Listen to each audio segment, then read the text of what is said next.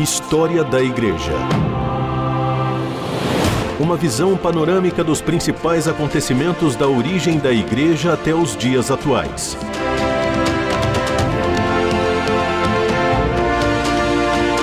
A apresentação do pastor e historiador Marcelo Santos. Estamos mais uma vez juntos aqui no programa História da Igreja. E eu sou o pastor Marcelo Santos e semanalmente tenho esse encontro com você para compartilhar sobre a história da igreja, sobre ensinos, princípios, lições. E hoje a gente começa a falar propriamente eh, da história do cristianismo. Nós, nos últimos programas, conversamos bastante sobre o período interbíblico, né, aquele período ali de transição do Antigo para o Novo Testamento.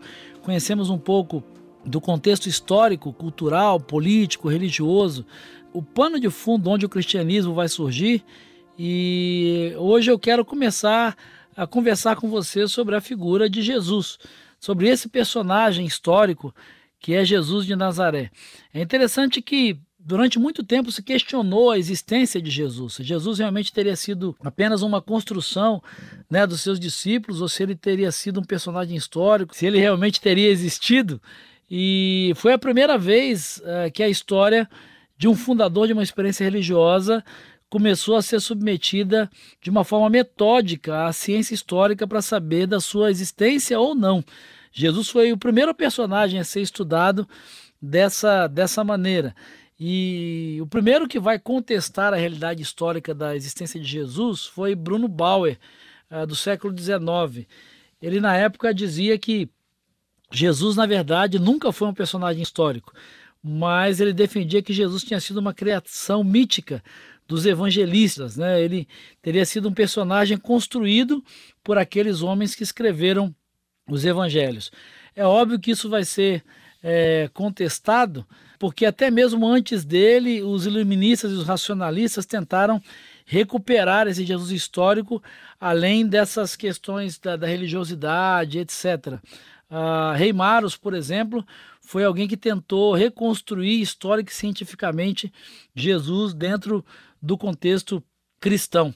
Para ele, ele vai dizer o seguinte: que Jesus realmente existiu, foi um personagem histórico, mas Eimaros vai defender que precisava se separar entre o que Jesus realmente fez e ensinou e o que os apóstolos narraram nos seus escritos. Para ele, Jesus teria defendido uma revolta contra os romanos, os seus discípulos teriam roubado o seu cadáver né, e, e criado, inventado toda essa história da ressurreição, transformando Jesus num mestre espiritual, num redentor da humanidade, que na verdade, segundo Reimaros, isso nunca tinha acontecido, ele nunca tinha sido esse mestre é, religioso, muito menos ressuscitado, apesar de ter existido.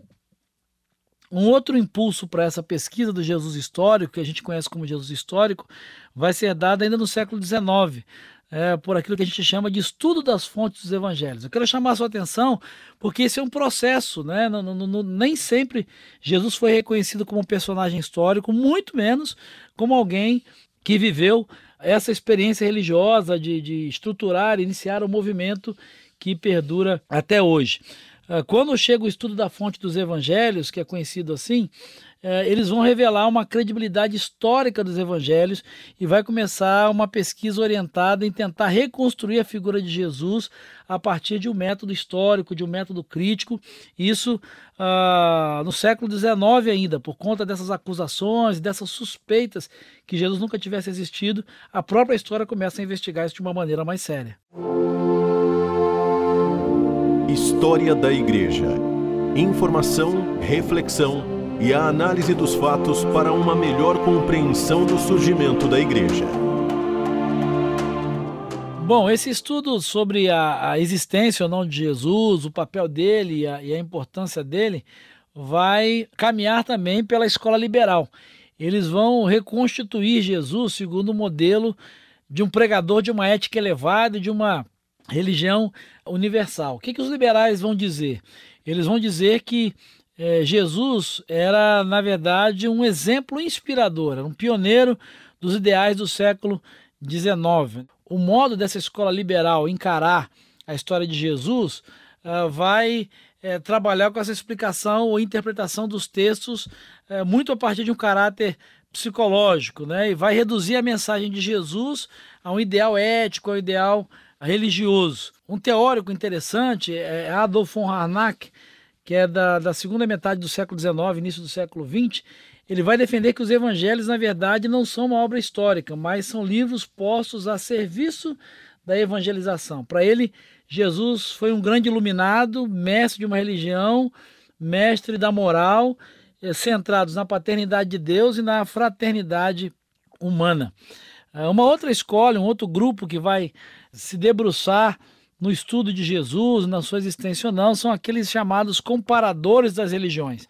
Eles vão descobrir em Jesus os traços de um profeta do reino de Deus dentro de um quadro de uma catástrofe apocalíptica. Né? Schweitzer, Weiss são, são personagens é, historiadores, são, são teólogos, estudiosos que vão se debruçar e vão defender essa corrente. O que a gente sabe hoje é que é, ninguém mais põe seriamente em dúvida a existência histórica de Jesus né, e a possibilidade de reconstituir um núcleo uh, sólido da sua atividade, da sua existência. Né? Jesus existiu a, a, na academia, academia séria, os historiadores sérios, ninguém mais duvida da existência de Jesus da sua passagem, do seu papel e da sua importância. E como é que a gente sabe disso? É, como é que a gente tem uh, essas correntes diferentes? É importante destacar as fontes históricas. Né? E eu quero que você entenda que todas essas pesquisas, todas essas correntes, por mais diferentes que sejam, se baseiam em fontes históricas, em pressupostos históricos, são fundamentais para compreender e resgatar a história. Mas o que é uma fonte histórica? Você deve estar se perguntando. Marcelo, o que é uma fonte histórica? Fonte histórica a gente pode dizer que é qualquer documento que seja criticamente válido para reconstituir, no caso aqui o que nós estamos estudando, o ambiente de Jesus né? ou seja, é, documentos que podem nos colocar em contato com o período de Jesus, com o momento em que Jesus viveu, com os ensinos de Jesus, com a existência de Jesus. Então, a gente tem algumas fontes que são clássicas, como, por exemplo, textos de alguns historiadores e geógrafos contemporâneos de Jesus, ah, como, por exemplo, Estrabão de Amazéia, Ponto, que viveu entre o ano 60 a.C. o ano 21 depois de Cristo. Um outro historiador contemporâneo e, que é uma fonte histórica sobre a existência de Jesus, é Plínio o Velho, né, que viveu entre os anos 23 e 79 depois de Cristo. Talvez o mais conhecido deles seja Flávio Josefo, né, historiador dos judeus, ah, bastante conhecido, uma fonte muito importante para a historiografia, que vai citar Jesus, vai falar a respeito de Jesus. Além dos textos de Qumran, uh, que foram descobertos e que vão trazer registros acerca de Jesus. Uma outra importância disso são as descobertas arqueológicas, né, que vão trazer muitas informações a respeito de Jesus e do seu tempo. História da Igreja. O passado e o presente contam a história da Igreja nos tempos atuais.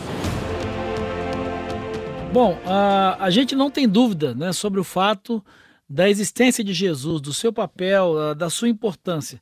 Na literatura não cristã, existem poucos textos que mencionam pessoalmente Jesus, mas é importante registrar né, que existem textos que falam acerca da sua existência, inclusive Flávio Joséfo vai citar até mesmo a questão da sua ressurreição. Obviamente, ele não defende a ressurreição de Jesus, mas o que ele diz é acerca da existência de Jesus, da sua crucificação, inclusive no fato de seus seguidores né, proclamarem e anunciarem a sua ressurreição como um divisor de águas e como algo que vai mudar a história não somente do cristianismo, mas também a história da humanidade.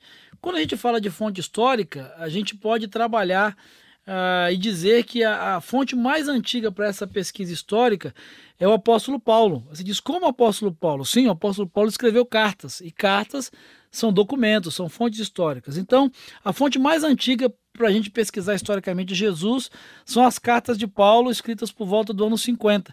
Né? E o texto de Romanos, capítulo 1, versículos 3 e 4, uh, ah, pode ser considerado como o documento mais antigo sobre as origens históricas de Jesus.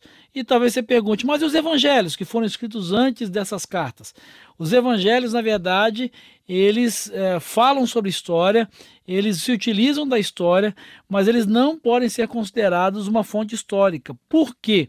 Porque eles são, na verdade, um testemunho de proclamação e de fé.